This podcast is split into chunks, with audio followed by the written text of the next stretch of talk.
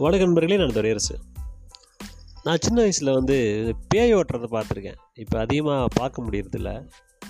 அந்த காலத்தில் அது ரொம்ப சகஜமாக நடக்கும். ஒரு இருபது ஆண்டுகளுக்கு முன்னாடிலாம் பார்த்தீங்கன்னா எங்கள் பகுதியில் அதிகமாக பேய் ஓட்டுற சம்பவங்களை பார்க்கலாம். என்னுடைய கிராமமான காலாஞ்சிப்பட்டியில் அடிக்கடி இது நடக்கும். குறிப்பாக அந்த வேடசந்தூர் வடமதுரை குஜிலியம்பாறை அந்த பகுதிகளில் இருந்து வரக்கூடிய இந்த பேயோ ஓட்டக்கூடிய பேய் ஒட்டிகள் அவங்க தான் வருவாங்க. இல்லை என்னோடய உறவினர் கூட ஒருத்தர் இருந்தார். பேய் ஓட்டுறது வந்து ஒரு அற்புதமான ஒரு அனுபவம். அப்போல்லாம் பார்த்தீங்கன்னா நான் சொல்ல இருபது இருபத்தைந்து ஆண்டுகளுக்கு முன்னாடி இரவு பகலும் பேய் ஓட்டுவாங்க. ஒரு பேய்க்கு வந்து சுமார் ஐநூறுரூபாலேருந்து ஆயிரரூபா வரைக்கும் போகும். முனியாக இருந்துச்சுன்னா அதுக்கு தனி ரேட்டு.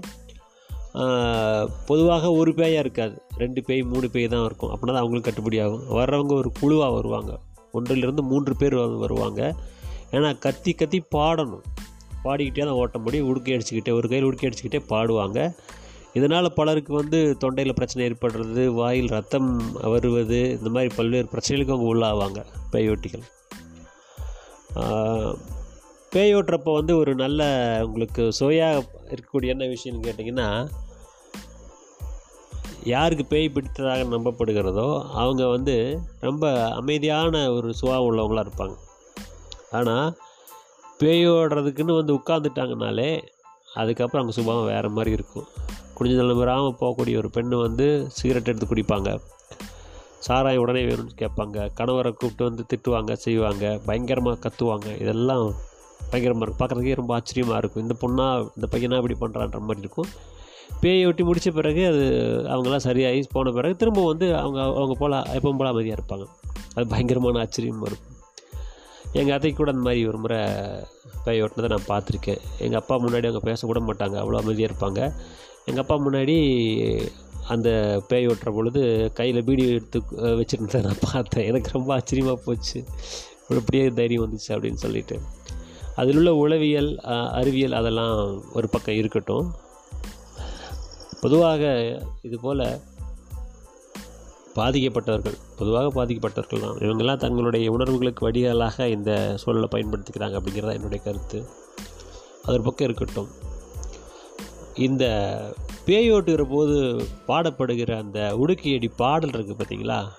அது ஒரு அற்புதமான இலக்கியம்ங்க அதுபோல் இலக்கியத்தை பார்க்கவே முடியாது. உடுக்கை அடிக்கும் அந்த பாடலுக்கும் உங்களால் ஆடாமல் இருக்க முடியாது. சும்மா ரோட்டில் போகிறவங்க கூட நின்று ஒரு சுற்று சுற்றினா என்ன ஒரு ஆட்டம் ஆடினா என்னன்னு சொல்லி யோசிக்க தோணும். அவ்வளோ மயக்கக்கூடிய இசை வந்து அந்த உடுக்கை இசை. பிரமாதமாக இருக்கும். ஒரே மாதிரி தான் இருக்கும். ஆனால் வந்து பாடல்களுடைய ஏற்ற இறக்கத்துக்கு ஏற்ற மாதிரி இருக்கும். பொதுவாக டூன் டு டூன் டூன் டூன் டூன் டூன் அப்படிங்கிறதா அதோடைய துணியாக இருக்கும். அந்த பாடல் பாடுகிறவர் ஆரம்பத்தில் பல்வேறு சாமிகள் எல்லாத்தையும் கும்பிடுவார். இந்த விநாயகரை வச்சு தான் தொடங்குவாங்க. அப்புறம் ஒரு ஒரு கரகம் மாதிரி வச்சுருப்பாங்க. அதில் மாரியம்மன் மாதிரி சாமிகளாக வச்சு கும்பிடுவாங்க. எந்நேரம் பற்றி எரிஞ்சிக்கிட்டே இருக்கும். இரவும் பகலுமாக அடிச்சுக்கிட்டு இருப்போம். சின்ன சின்ன கேப் சின்ன சின்ன இடைவெளி கொடுத்துட்டு தான் தொடருவாங்க. அதில் அந்த பொண்ணு வந்து அல்லது அந்த பையனோ வந்து சாப்பிட்டுக்கலாம். பாத்ரூம் போதா போகிறதுனா போயிட்டு வரலாம். இவ்வளோதான் மற்றபடி பொழுதுனைக்கு ஆடுவாங்க. கைகாலம் வலிக்கும் கழுத்தெல்லாம் பயங்கரம் வலிக்கும். ஏன்னா சுற்றி சுற்றி ஆடணும். ஒரு கட்டத்தில் இப்போ அதில் த அவங்க உடம்புல இருக்கக்கூடிய பேய் வந்து அது- அதோடைய பூர்வீகம் நதி மூலம் ரிஷி மூலம் எதுவும் சொல்லாட்டி சவுக்கு எடுத்து அடிப்பாங்க.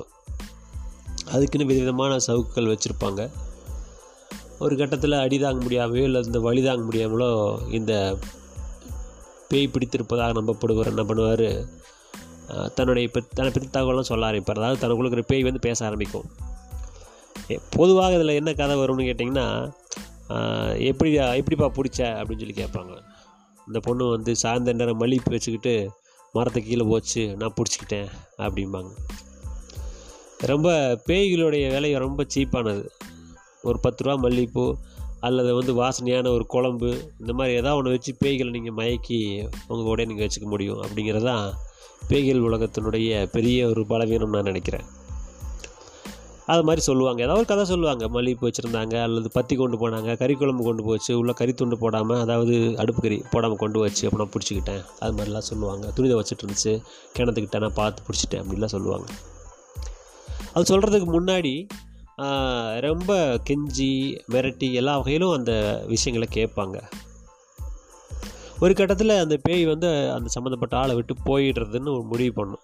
முடிவு பண்ணுறப்போ அதுக்கு ஒரு அச்சாரமாக ஓங்காரம் போடுன்னு சொல்லுவாங்க. இந்த பாட்டு பாடிக்கிட்டே இவங்க இருக்கிறப்பயே உடுக்கி அடிச்சிட்டு இருக்கிறப்பயே அந்த பாய் அந்த பேய் அதாவது அந்த ஆள் அல்லது அந்த பெண் ஓன்னு கற்றுவாங்க அந்த ஓங்கிற சத்தம் வந்தால் மட்டும்தான் அதோட அந்த கதை முடியுதுன்னு அர்த்தம். அதுலேருந்து போயிட்டதாக கணக்கு. அதுக்கப்புறம் என்னென்ன வேணும்னு கேட்பாங்க. சாராயமோ அல்லது உணவோ வேறு எதுவோ கொடுப்பாங்க செய்வாங்க.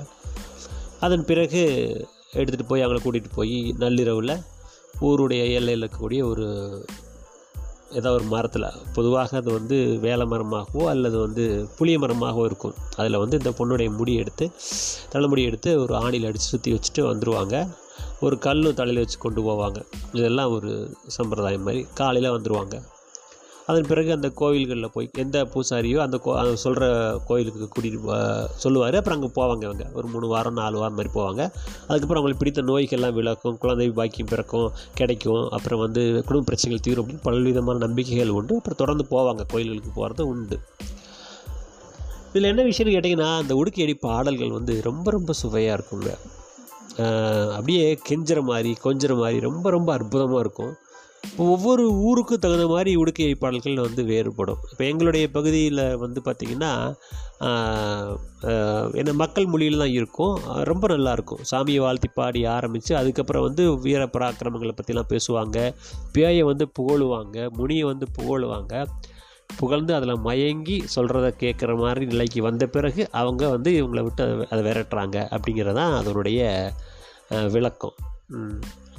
பேய் இருக்கோ இல்லையோ முனி இருக்குதோ இல்லையோ ஆனால் இந்த உடுக்கையடி பாடல்கள் இருக்குது பார்த்தீங்களா அது இருக்கணும்னு நான் விரும்புகிறேன் நான்.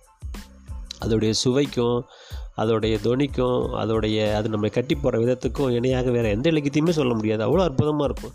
உங்களுக்கு எங்கேயாவது உடுக்கையடி பாடல்கள் கிடச்சினா தயவு செஞ்சு அதை வந்து ரெக்கார்ட் பண்ணி வைங்க. நாலு பேருக்கு பகிருங்க. அது ஒரு அற்புதமான ஒரு வாய்மொழி இலக்கியம்.